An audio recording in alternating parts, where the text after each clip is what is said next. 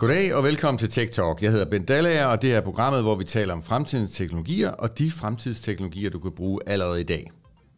Nå, men i dag er lidt anderledes, for det er faktisk mig, som er gæst, og vores Head of PR og tidligere radiovært, nok så væsentligt, Jonas, og han skal altså interviewe mig, så, så, så det er en gæstevært på den måde, at gæsten faktisk bliver vært. Øh, så øh, det er lidt specielt. Emnet i dag, det er New Practice, og øh, vi kommer til at, at diskutere, hvad det egentlig er, og, og hvordan det kan anvendes, og hvad det kommer til at betyde øh, for de virksomheder og organisationer, som går ind i den tankegang. Så øh, som vanligt, øh, jeg plejer jo at sige, at vi har spændende gæster i studiet, og i det her tilfælde er det dig, Jonas. Kunne du ikke introducere dig selv og fortælle lidt om, øh, hvad du laver i KPMG og din baggrund? Jo tak, og øh, tak for invitationen, Vent. Jeg er meget, meget glad for at være her. Min øh, opgave her i øh, KPMG, det er pressehåndtering, som du siger, både indgående og udgående. Så når de kommer og vi skal ud på os, så snakker jeg med dem, og når vi kommer ud og vil fortælle, hvor gode vi er, så er det også mig, der snakker med dem. Mm. Øhm, og desuden så ligger jeg, er jeg med til at lægge snittet op i vores marketingafdeling til, hvordan vi taler om os selv derude. Og som du øh, rigtig siger, så er jeg tidligere radiovært, så jeg har prøvet der før, også uddannet journalist.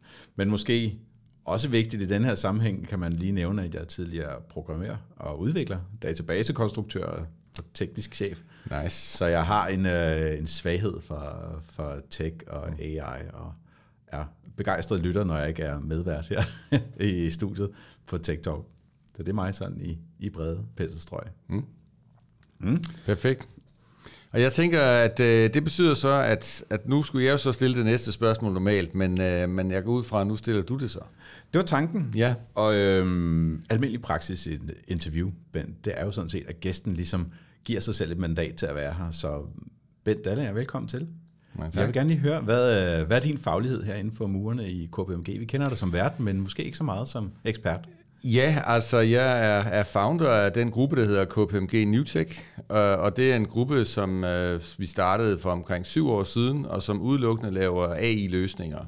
Øh, og man kan sige, at det er egentlig to slags. Det ene det er, at man løser en konkret problemstilling. Så for eksempel har vi hjulpet Nets, så i det øjeblik, du tager et kort igennem øh, og laver en betaling, som mange mennesker gør, så er den inde og skal lynhurtigt lige tjekke, kunne der være svindel i forbindelse med det her kort. Mm. Og så laver vi også automatisering, så altså, hvis man har nogle afdelinger, hvor man godt kunne tænke sig at, at bruge øh, færre penge på det, øh, måske flytte dem tilbage fra en offshore lokation, jamen så er det sådan noget, vi også gør automatisere, hvor vi så bruger AI til at automatisere med.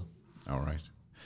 Og i dag skal vi tale om new practice, og Bent, du og jeg, vi har talt sammen flere gange under flere møder, og jeg har hørt det her begreb øh, sådan lidt smidt rundt omkring, men jeg har ikke hørt det så mange andre steder. Men vil du ikke lige øh, definere begrebet new practice? Ja, det er jo altid rart med sådan et, et, et kort spørgsmål, som kræver et langt svar. men, men, øh, men new practice, det er et, øh, en måde at se på arbejdsprocesser på, som kan man sige, som, som, som jeg og vi med vilje har, har kaldt noget lidt andet end best practice. Og det er simpelthen fordi, at, at øh, når man har arbejdet med automatisering og AI i mange år, så, så kan man se, at det, der er best practice, det er faktisk, at du uh, tager en arbejdsproces, mm og så går du ind og, og forsøger at finde ud af, hvordan den ser ud, og så siger du ofte, ja, men den er vist ikke øh, lean. Vi, vi, vi skal lige sørge for, at den er helt i orden, før vi begynder at automatisere den. Det er egentlig det, der er best practice. Sørg lige for, at du ikke automatiserer en proces, som ikke, som ikke er blevet lean i forvejen. Det har så vist sig, at den approach, som, som jeg og vi øh, i øvrigt har, har brugt i flere år, i virkeligheden er, øh, er problematisk og nogle gange direkte forkert. Øhm, og grund til, at den er forkert, det er fordi, at, at når du går ind og laver lean på en proces, så det du egentlig gør, det er, at du forsøger at fjerne arbejde. Mm. Og det lyder som om, det er en god idé at fjerne arbejde. Men det, der sker uh, ved at gøre det, det er, at du typisk gør processen endnu mere kompliceret. Så det vil sige, at du har en eller anden proces med fem trin, så kommer du til trin 3, og så spørger du vedkommende Yvonne, øh, hvad, skal du altid lave det sådan der? Og så siger hun, jamen det skal jeg altid, jeg skal altid lave det der. Og så, så fordi du er lige en konsulent, så siger du, nej, men er du nu helt sikker? Og så siger hun måske, nej, hvis det er uden for EU, så behøver jeg faktisk ikke at gøre det her. Ah, siger jeg så. Glimrende. Nu har jeg så sparet øh, noget tid, øh, Yvonnes tid, og så har jeg lige lavet en proces mere nu. Nu har jeg både en, hvor det altid bliver gjort, og en, hvor det ikke bliver gjort. Mm. Og sådan fortsætter det ellers af. Og så kan man sige, hvorfor, sådan, hvorfor er det, jeg ønsker at komplicere mit proceslandskab? Det gør jeg selvfølgelig for at spare penge, fordi tid er penge, øh, og særligt når vi har med mennesker at gøre. Mm. Øh, fordi vi skalerer overhovedet ikke. Derimod, når vi taler om tech og AI, jamen så er det ikke sådan, det hænger sammen. I det øjeblik, at jeg har vores Yvonne fra før, som skal lave 100 fakturer om dagen. Mm. Hvis, jeg, hvis jeg går hen og siger til hende, jamen i morgen skal jeg lave 200, så ved jeg godt, at jeg bliver nødt til at ansætte en Yvonne 2. Så det er simpelthen, det skalerer overhovedet ikke. Hvis jeg derimod har bygget en robot i bred forstand, et stykke AI, som kan håndtere 100 invoices, hvis jeg så beder om, at nu skal den håndtere 200 i morgen, så er det ikke noget problem. Jeg skruer bare op for den, og omkostningen er marginal. Øh, så, så, så den skalerer perfekt. Og hele det der, det betyder faktisk, at noget, man, den måde, man skal arbejde med processer på, der skal man ikke, der skal man ikke lave den ideelle proces, fordi det vil være en menneskeproces. Og derefter så forsøger man så at bruge, kan man sige, robotter i bred forstand til det. Nej, du skal faktisk lave en proces, som er baseret på, at det er en, en, en robot, et stykke AI, der kører hele processen. Mm. Og det er altså noget andet. Hvis du pludselig har uh, infinite memory, hvis du kan arbejde 24-7, uh, uh, og, og, og, og faktisk kan overskue ekstremt stor kompleksitet. Det er ikke sådan, vores arbejdsproces er bygget op i dag. Faktisk overhovedet ikke. Mm. Uh, så i mange tilfælde, der skal man altså ind og lave dem helt om. Vil du ikke fortælle lidt mere om fordelene ved det? Fordi det er jo netop totalt anti-intuitivt, at du skal udvide dit scope, når du sidder foran en, en, en opgave ikke? Ja. i virkeligheden. Ja. Prøv at fortælle mig, hvad fordel øh, kan der være ved det? Hvorfor er det stadig ikke den optimale vej at gå den smalle sti, som Yvonne måske historisk set ville have gjort? Ja, men altså, lad mig, lad mig give et, et eksempel, øh, som, som var en af inspirationskilderne til, øh, til at, at, at overhovedet at, at få den her New Practice-idé. Og det var en, en opgave, som vi havde for en bank, hvor vi skulle lave noget anti-money laundry. Der er jo der er mange, der har haft nogle issues med det. Øh, anti-hvidvask. Og i den forbindelse, så skulle vi lave en, en, en robot, og det var altså bare en, en, det, der hedder en, en, en robotic process automation, vi skulle lave, altså en regelbaseret AI. Mm. Øh, og det, den skulle gøre, det var, at den skulle lave det, der hedder en adverse media screening. Og hvad er det så? Jamen det er, står der noget i medierne om dig, som, som Finanstilsynet ikke ønsker, der skal stå om folk, der låner penge. Hmm. Og de har simpelthen defineret, det har alle Finanstilsyn i forskellige lande, en, en lang række ord, som du ikke må være forbundet med. Så hvis det er dig, Jonas, så vil det være, så vil de ligesom slå op på listen og sige, nu skal du have et stort lån i en bank, mm. men du må ikke være forbundet med ord som trafficking, drugs, embezzlement, uh, mafia. Øh, det er ikke de, de fineste ord, faktisk. men, men, men man har ligesom defineret, at det her, det må du ikke være forbundet med. Og det vil sige, at der er en opgave, som enhver bank har, der går på, at når der skal tages den slags lån, jamen så skal de ind og lige at tjekke, om du, om, du, om du er associeret med de her ord. Det er en, en, en, en ret irriterende opgave at sidde og lave. Øhm, så, øhm, så hvorfor ikke få en robot til det? Det var ideen. Nå, jeg snakker så med min udvikler, og jeg spørger ham lige, hvordan ser den her øh, proces egentlig ud for at lave sådan en AMS, for jeg kendte den ikke. Og så siger han, øh, jamen vil du have robotprocessen eller menneskeprocessen? Og jeg siger så til ham, jamen hør engang, altså det vi gør, det er, at vi laver den optimale proces, mm. og så automatiserer vi den. Og så siger han, at det giver ikke nogen mening. Okay, siger jeg så, hvorfor giver det ikke nogen mening? Jamen, det gør det ikke, fordi, at hvis, lad mig lige forklare dig menneskeprocessen, siger han. Og menneskeprocessen, den er, den første person, det er en, som kender alt til, hvordan man kan undgå at lave den her screening. Der er noget, noget, noget, noget, noget, noget kan man sige, forhistorie, noget precedence, mm. for at i de her de tilfælde behøver man ikke at lave den. Og det er noget, som hun så ved noget om, og dermed så kan hun fjerne noget arbejde. Hvis det ikke lykkes hende at undgå at lave screening, så flyttes den til medarbejder nummer to. Medarbejder nummer to har faktisk også den slags rolle. Så medarbejder nummer to er også god til sådan noget, mm. og fjerner så yderligere arbejde. Men igen, hvis det ikke lykkes ham at fjerne det, så ryger den til tre. Og tre bliver så tvunget til at sidde og, og tjekke det her for hver eneste ord. Men robotten, en robot, som er regelorienteret, den kan ikke bare lige kende, du ved, hvad er, hvad er egentlig det, som man, man har præcedens for, og den slags ting. Altså alt den slags lidt fuzzy viden er, er, er, nem, er, er nem for os, men, men svært for robotter. Mm. Øh, så derfor de to første steps, hvor du fjerner arbejde, det kunne den ikke gøre. Men det der med bare at hamre igennem, og sætte et ord og dit navn, og et ord og dit navn, osv., mm. det kunne den nemt gøre. Ja. Og det, der sker, det er, det lige pludselig, så er det sådan lidt, det skal lige forstå, det var altså at sige, nu laver vi 100% af arbejdet, og samtidig så, så sparer vi 90% af omkostningerne. Mm. Og det er den, den gamle proces, der laver du kun måske 75% af arbejdet, men det er dyrere. Mm. Det vil altså sige, at lave mere arbejde er billigere. Det var sådan lidt, lige to sekunder, nu har jeg selv lavet rigtig meget øh, lean-optimering, så jeg var lidt, det kan jo ikke passe. Altså, du kan ikke, du kan ikke have, lave mere arbejde og så spare penge. Mm. Og lige pludselig gik det op for mig, at det er jo faktisk præcis det, som, som, som, som vi gør. Ja. Så, øh, så øh, det er også derfor, at nogle gange så anbringer du ting sidst i processen, som du egentlig godt kunne have gjort med det samme. Men fordi at den her aktion ikke bliver til noget, lad os nu sige, at du skal sende noget ud til en eller anden kunde, jamen så, det, så er det til allersidst, der laver du måske en label eller den slags. Mm. Ikke? Fordi hvad nu, hvis man ikke skal af med ordren? Ja. Jamen det at forberede den label, det kunne du måske bare have gjort i starten, og så bare smide den væk. Mm.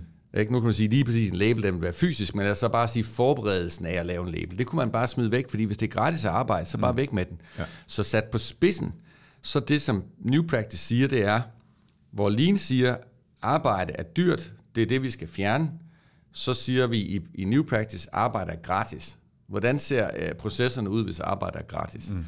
Så når du spørger om fordelene, så er fordelene faktisk de samme som med Lean egentlig. Det, der kommer ud, det er faktisk en proces, som er billigere. Mm. Oven i det, der kommer der så en proces ud, som også er mere kontrollerbar. Fordi når jeg skal for eksempel have, øh, der skal optages lån, og der er nogen, der skal sidde og tjekke det her i en bank, jamen så sidder der, der kan jo snilt sidde måske, hvis det er en større bank, så sidder der måske både 50 og 100 mennesker, og måske endnu flere, som laver den slags opgaver. Ja. Og lige pludselig så kommer der et eller andet nyt regulativ, der kommer en eller anden ny måde at gøre det på, og nu vil jeg så ønske, at de alle sammen skifter den måde, de gør tingene på. Det er noget, der tager tid, mm. og det tager også tid for, at det for alvor slår igennem. Men hvis jeg har automatiseret det her, jamen så kan jeg jo egentlig bare, han er sagt, trykke på en knap, så sige, fint, nu gør I sådan her, og bank, så gør de det. Ja. Det tredje er jo så, at den fleksibilitet, du har, er enorm. Og, og, og, og vi trækker jo, vi trækker jo på noget, øh, på noget teori her også. Øh, der er et par gutter, der hedder Jan City og Lacarni. De skrev en bog i 2020, øh, som hedder Competing in the Age of AI. Og der kan man læse alt om, hvorfor det her strategisk hænger rigtig godt sammen. Mm. Og de, de påpeger lige præcis, at man skal gøre det, at man putter en AI factory, som de kalder det, ind i bunden af din virksomhed. Mm. Alle processer, som er transaktionelle, det, de skal udføres af AI, men også de små beslutninger skal udføres af AI. Amazon er et eksempel. Mm. Hvis du går ind på Amazon, jamen så får du noget at se, som, en, som et stykke AI har, har, har fundet frem til dig, og når du så øh, ser prisen, så er den pris, den er sat af et stykke AI. Der er ikke en eller anden menneske, der vinder sætte den. Mm. Og tilsvarende, når du så beder om at få den fragtet osv., så, så er det igen AI, der, der ligger og kører hele den proces. Og det gør jo, at, at Amazon, de sagtens kan skalere, uden at det koster særlig mange penge. Mm. Og også skalere ned. Det er også interessant for nogle virksomheder, at du faktisk, hvis du er vokset meget, jamen, så det der med at komme af med øh, aktiver, og herunder også med medarbejdere, som uheldigvis ikke kan være der mere, det kan også være et problem. Så lige ja. pludselig har du en enorm fleksibilitet, øh, som du ellers ikke har. Og det lyder jo utroligt besnærende, og det, man tænker, hvor, hvorfor er alle ikke i gang med det her umiddelbart? Ikke? Men der må jo være nogle modhager på her, ja, Ben ja, Dallager. Ja, må vi ikke lige høre lidt om dem også, inden vi alle sammen ræser ud og laver en AI-fabrik? Der er masser af modhager. Øh, altså, øh, man kan sige modhage, øh, modhage øh, nummer et, og det er ikke i prioriteret rækkefølge, men det er bare, øh, ja. som, som de kommer her ja. i, den her podcast, det er jo, at, at det faktisk er rigtig svært. Altså, det, det der med at, at pludselig tænke som, som noget, som har øh, uendelig hukommelse og, og, og, og, kan man sige, overblik over al kompleksitet, og kan arbejde gratis. Altså hele, hele den mindset, altså ofte dem, der laver processer, de, de er jo opdraget, ligesom jeg selv, mm. i at arbejde er dyrt. Så, det, det, så, så der er et mentalt skift der. Det andet er, at, at, at det vi kalder for as-is-trap, altså as-is-fælden, og det henviser altså til, når du har en proces, så taler man altid om det som en as-is-proces. Sådan mm. er processen i dag. Og når jeg så skal automatisere den, så skal man ligesom komme ud over den måde, man arbejder på, mm. øh, og, og lave det på en ny måde. Og det kan være rigtig svært, fordi der sidder jo nogen og arbejder på den måde, og så er det svært at skelne mellem, er det her virkelig vigtigt, eller er det her noget, som de, som de efterhånden har fået til vane at gøre? De der forskelle, det er jo noget, som man, som man kan hente fra sin lean, øh, kan man sige, kundskaber, men det kan stadigvæk være svært at komme ud af fælden. Og for at give et eksempel på det, vi lavede et, et projekt øh, for et, et, et teleselskab, øh, hvor de skulle håndtere en hel masse øh, ikke-matchede betalinger.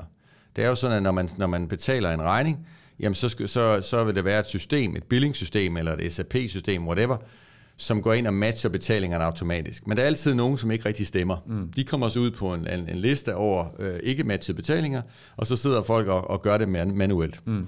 Det er jo sådan en opgave, som man nu kan gøre automatisk, øh, hvis man bruger det her New Practice-princip. Og øh, det viste sig jo så, at de var delt op, fordi der var så mange af dem, så var de delt op i, jeg tror, det var fem forskellige afdelinger. Og det er jo sådan, at vi mennesker, når vi, når vi skal lave en opgave, og der er så strækkeligt mange, der skal lave den, der er sige, der er 50, mm. så bliver du nødt til at dele dem op i grupper. For eksempel fem grupper af 10. Fordi vi kan ikke, vi kan ikke rigtig lede og overskue flere end cirka sådan en 10 personer, måske op til 12. Ikke flere. Og det vil så sige, så deler vi dem op, og så siger vi for eksempel, okay, I klarer alle jyske betalinger, I klarer dem, der kommer fra Sjælland, og I klarer dem, der kommer andre steder fra, og så har vi en afdeling for udenlandske betalinger, øh, og så har vi en for for øh, udenlandske betalinger øh, uden for EU for eksempel. Mm. Det er bare et tænkt eksempel. Nå, ja. så lader vi med at sidde og lave de her betalingsmatchninger, der går nogle år, og så kigger du igen på, hvordan laver de betalingsmatching. Det er helt sikkert, at om to år, så sidder de og laver det forskelligt. Selv det, som faktisk burde være ens, er blevet forskelligt. Og det er bare sådan, vi er. Altså, vi danner vores egen, vores egen lille sprog, og de begynder der at bruge øh, forkortelser for ting, og siger, har du lavet en, en DQ19? Og, nej, det har jeg ikke, men jeg har lavet sådan en CAPT. Men det gør det jo ikke nødvendigvis forkert, Ben. Det kan være, Nej. at de bare specialiserer sig ned i deres øh, niche der, deres øh, ja. silo. Ja. Og jeg tænker, det er jo sådan noget, der måske er svært at træne en AI til, eller? Jamen, det der er sagen er jo, at i mange tilfælde, så den specialisering, som de, som de foretager, en del af det, der sker, er ikke nødvendigvis hensigtsmæssigt. Altså hvis, øh, hvis, hvis de i stedet for 50 personer bare havde været fem, så har de fem personer stadigvæk arbejdet, kan man sige, på samme måde alle sammen. Mm. Det er simpelthen fordi, de er blevet delt op. Det er ligesom et sprog. Er det, er det hensigtsmæssigt, at vi, at vi taler alle mulige forskellige sprog? Der kan du sige, at det er jo bare en specialisering, det er da fedt nok. Men jeg kunne måske sige som virksomhedsleder, ah, hvis jeg nu forestiller mig virksomhedsleder over menneskeheden i Europa, så vil jeg jo sige, så er det måske ikke så super smart, at vi ikke kan forstå hinanden. Altså når der kommer en eller anden finde og siger noget, så aner vi ikke, hvad han siger. Mm. Og, det, og det er det. Så, så, så den del af det, der egentlig bare handler om, at vi egentlig siger det samme med forskellige sprog, det er jo sådan noget, at der kan være svært at, at overskue. Mm. Er det rent faktisk en specialisering? Er det fordi, at der er noget helt specielt, der foregår hvad vi er, var det Jylland, vi snakkede om, ikke? Altså mm. i Jylland, som man bliver nødt til at tage hensyn til, når man lader automatisere, mm. eller er det noget, der bare er vokset op, fordi nu har vi lavet vores eget sprog? Mm. Det er der, det bliver svært. Ja, det er rigtigt.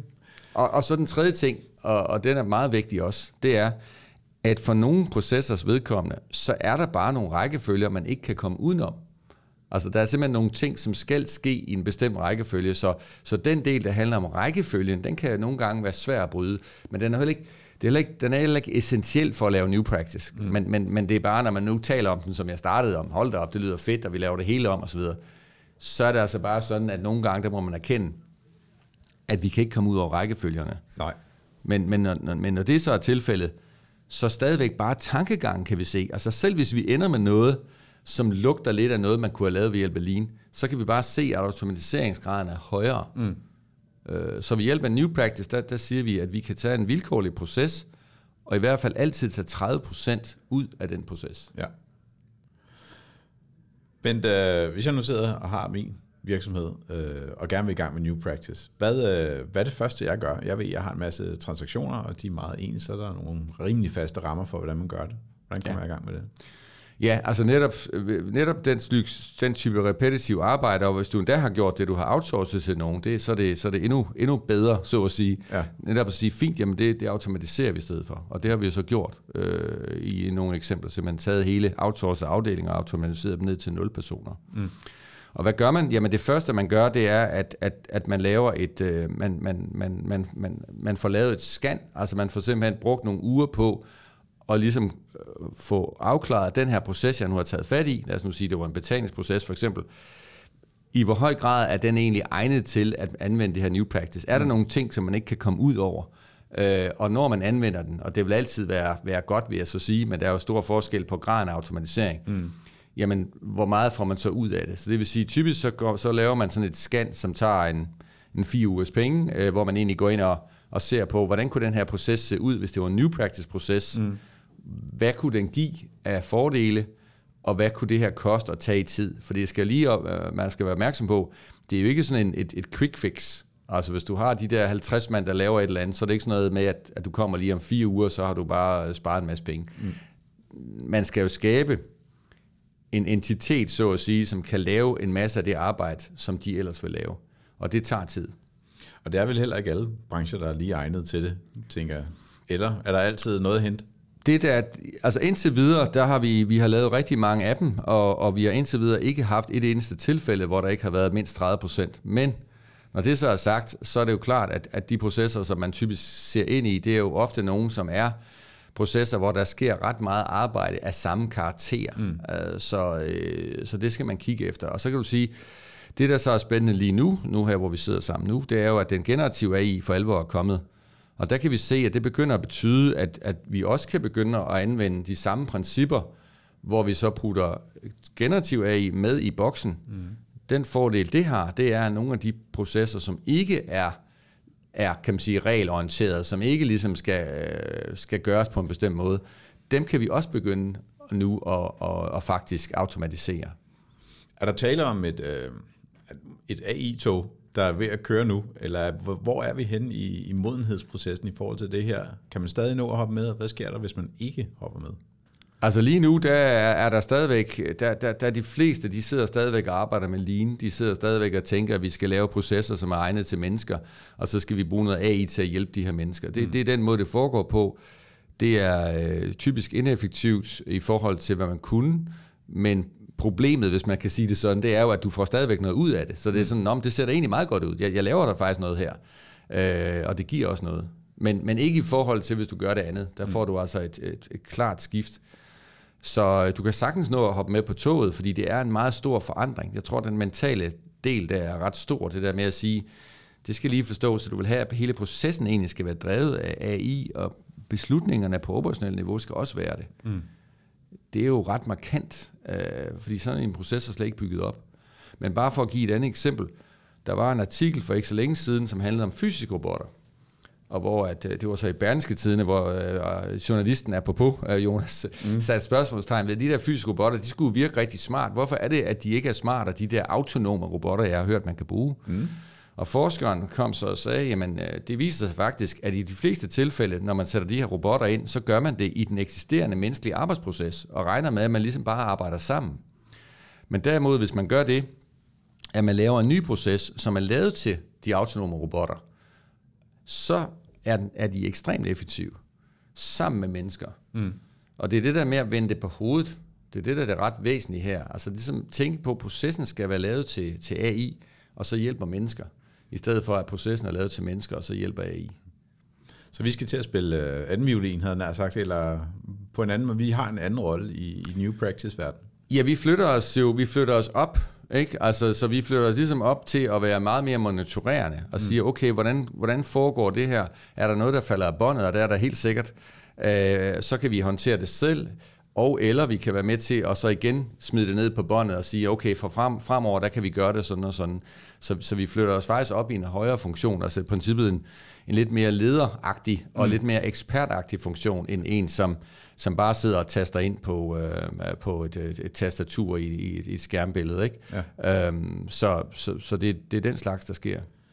Det er jo en, øh, en, en eller anden form, det er en lille revolution, kan man sige. Arbejdsmarkedet kommer muligvis til at se anderledes ud, eller hvordan ser du det, hvis vi skal, hvis vi skal tage et lidt større perspektiv på?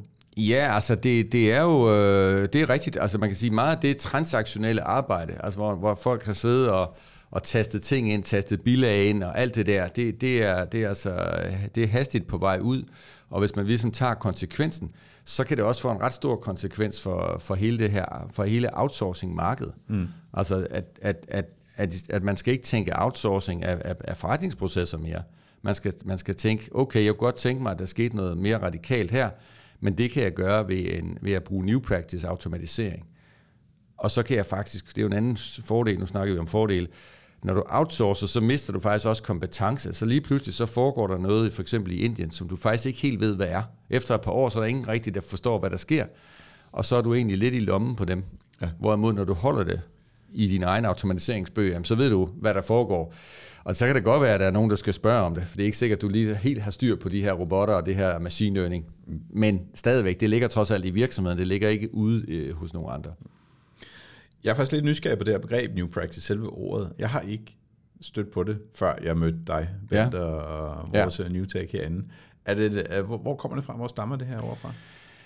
Jamen, det, det, var et, det var et begreb, som, som, øh, som, som jeg fandt på, simpelthen fordi, at, at det ligesom gik op for mig, at, at, at jeg havde taget fejl i ret mange år. altså, ligesom, nu havde jeg arbejdet på en bestemt måde i mange år, og havde sagt, at det var best practice. Altså, det er sådan her, du gør. Mm. Altså, du har en assist-proces, så har du sådan en best practice-proces. Og nu skal du se, du skal lige sørge for, at du skal ikke automatisere noget, du ikke har lavet lean på, alt det der. Det havde jeg sagt i mange år, og gjort i mange år. Og det der, det var sådan lidt, okay, men det, det er jo ikke bare det at forbedre øh, hvad, hvad, altså nogle sterinlys og gøre dem bedre og kortere og, og længere varende. Nej, det er lige pludselig en glødelampe. Mm. Så, så, så du kan ikke rigtig bruge, best practice bygger meget på, at du benchmarker. Mm. Men hvis du benchmarker to sterinlys mod hinanden, det kan du godt. Men hvis du pludselig har fundet en, der har lavet en glødepære, så giver det ikke rigtig mening at lave benchmark KPIs i forhold til, til et sterinlys. Vel? Så, så derfor så synes jeg, at new practice var, altså var et godt begreb. Ja. Men det, er, det kommer derfra. Ja, det svinger også godt. Og Bent, hvad bringer fremtiden? Altså, hvad kigger vi ind i med, med New Practice? Jeg talte om modenhed øh, tidligere. Hvad, hvad kigger vi ind i? 5 år, 10 år, 20 år? Altså, vi kigger jo ind i, at, at det her jordskred for alvor sker. Og nogle gange kalder jeg det den kopernikanske revolution 2. Fordi den første var jo, da, da han sad og skulle ud i verdensrummet og fandt ud af, at det faktisk ikke var jorden, der var centrum, men det var faktisk solen, der var centrum for vores system. Og det var jo en kæmpe katastrofe, øh, og han, han turde ikke at, faktisk at sige noget om det, før at det lå som et skrev i hans, øh, i hans grav, mm. som en anden matematiker så kunne åbne, og i øvrigt blev brændt på bålet for det. Øh, og, og den anden revolution er sket nu, fordi nu sker der faktisk det, at ingen gang, altså en ting er, om vi er centrum for verdensrummet osv., osv., men nu er det også det mentale. Der har vi hele tiden ment, at, at en arbejdsproces var noget, vi var centrum for. Mm. Men det her, det er altså, nu skal vi flytte den over, så AI egentlig kører arbejdsprocesserne nede i bunden. Øh, det er det, der fremtiden kommer til at bringe. Øh, det kommer så ikke til at betyde, at der er en hel masse arbejdsløse, øh, som der er mange, der siger. Fordi hver eneste gang, at vi finder på noget nyt, og også i det her tilfælde, så synes vi lige pludselig, at så skal vi lave meget mere af det. Sådan har det været øh, altid, og, og med mindre vi begynder at lade være med at, at forbruge mere, mm. øh, og med mindre vi begynder at sige, det er okay nu. Vi behøver ikke opfinde mere. Ja. Altså, så klart, hvis de ting sker, så kan det godt være, at der er nogen, der bliver arbejdsløs. Men, men, men det, der sker nu, det er mere en flytning af, arbejds, af arbejde fra den ene til den anden. Hvis du går tilbage til 70'erne, så var over 40 procent, de sad ved en kasse i en bank. Mm. 40 procent af samtlige medarbejdere. De er alle sammen væk. Der, du kan du ikke gå ind i en bank og bare lige få penge på den måde. Nej, det er slut. Så, så, så bankerne må være skrumpet ind til, til, til halvdelen måske, ikke? Øh, når man også tager den anden digitalisering, eller måske en tredjedel. Ja. Er det sådan? Nej. Der sidder masser af mennesker i banker, næsten flere end nogensinde. Mm. Så ja, ja, det er ikke det, der kommer til at ske. Det er en forskydning i det, man laver.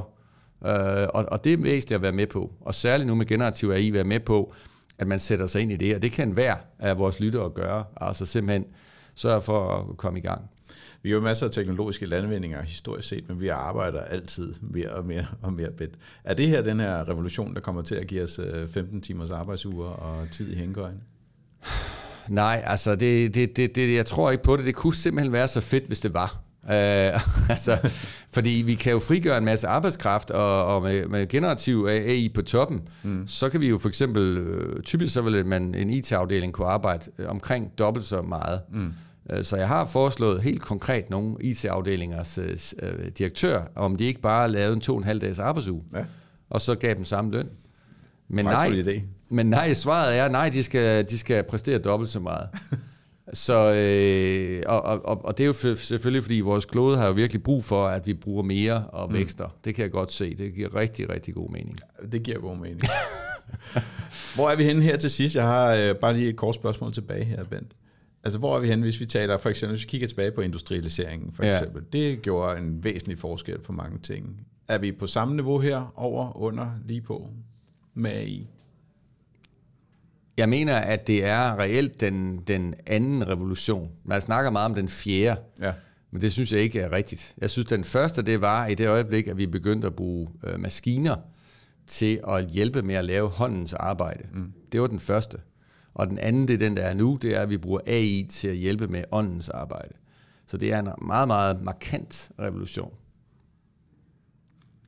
Tusind tak for din indsigt, Bent. Altså, nu er jeg jo gæst, så jeg ved ikke, om jeg kan få lov til at afslutte interviewet her, men øh, for, min, øh, for mit vedkommende, så, så er jeg i hvert fald øh, færdig med mine spørgsmål. Bent, øh. Jamen, så smutter jeg lige tilbage, fordi vi plejer faktisk at afslutte med øh, og lige at pege på, øh, kan man sige, ugens skæve anbefaling. Ja. Øh, og i det her tilfælde, så er den anbefaling, jeg vil give, den har jeg allerede nævnt, nemlig bogen af Lacarni og Jan City, Øh, som hedder Competing in the Age of AI. Den kan jeg varmt anbefale, så man ligesom kan se, hvad er egentlig den teoretiske baggrund for det her, hvorfor er det, det giver mening for enhver virksomhed at gå ind i det. Og så er tanken egentlig, Jonas, at du også har en. Jamen, øh, jeg har også forberedt en her, øh, og det var faktisk sådan lidt i tråd med det her også, vi taler om i dag.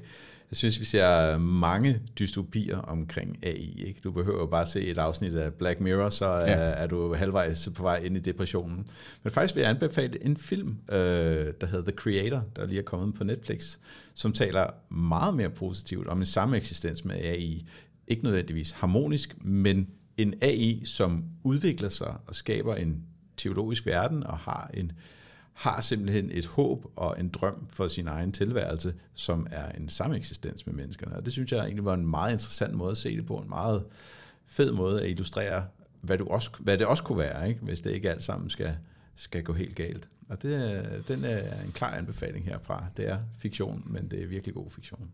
Jeg er enig, den er, det, er, det, det er et godt, et godt view på det.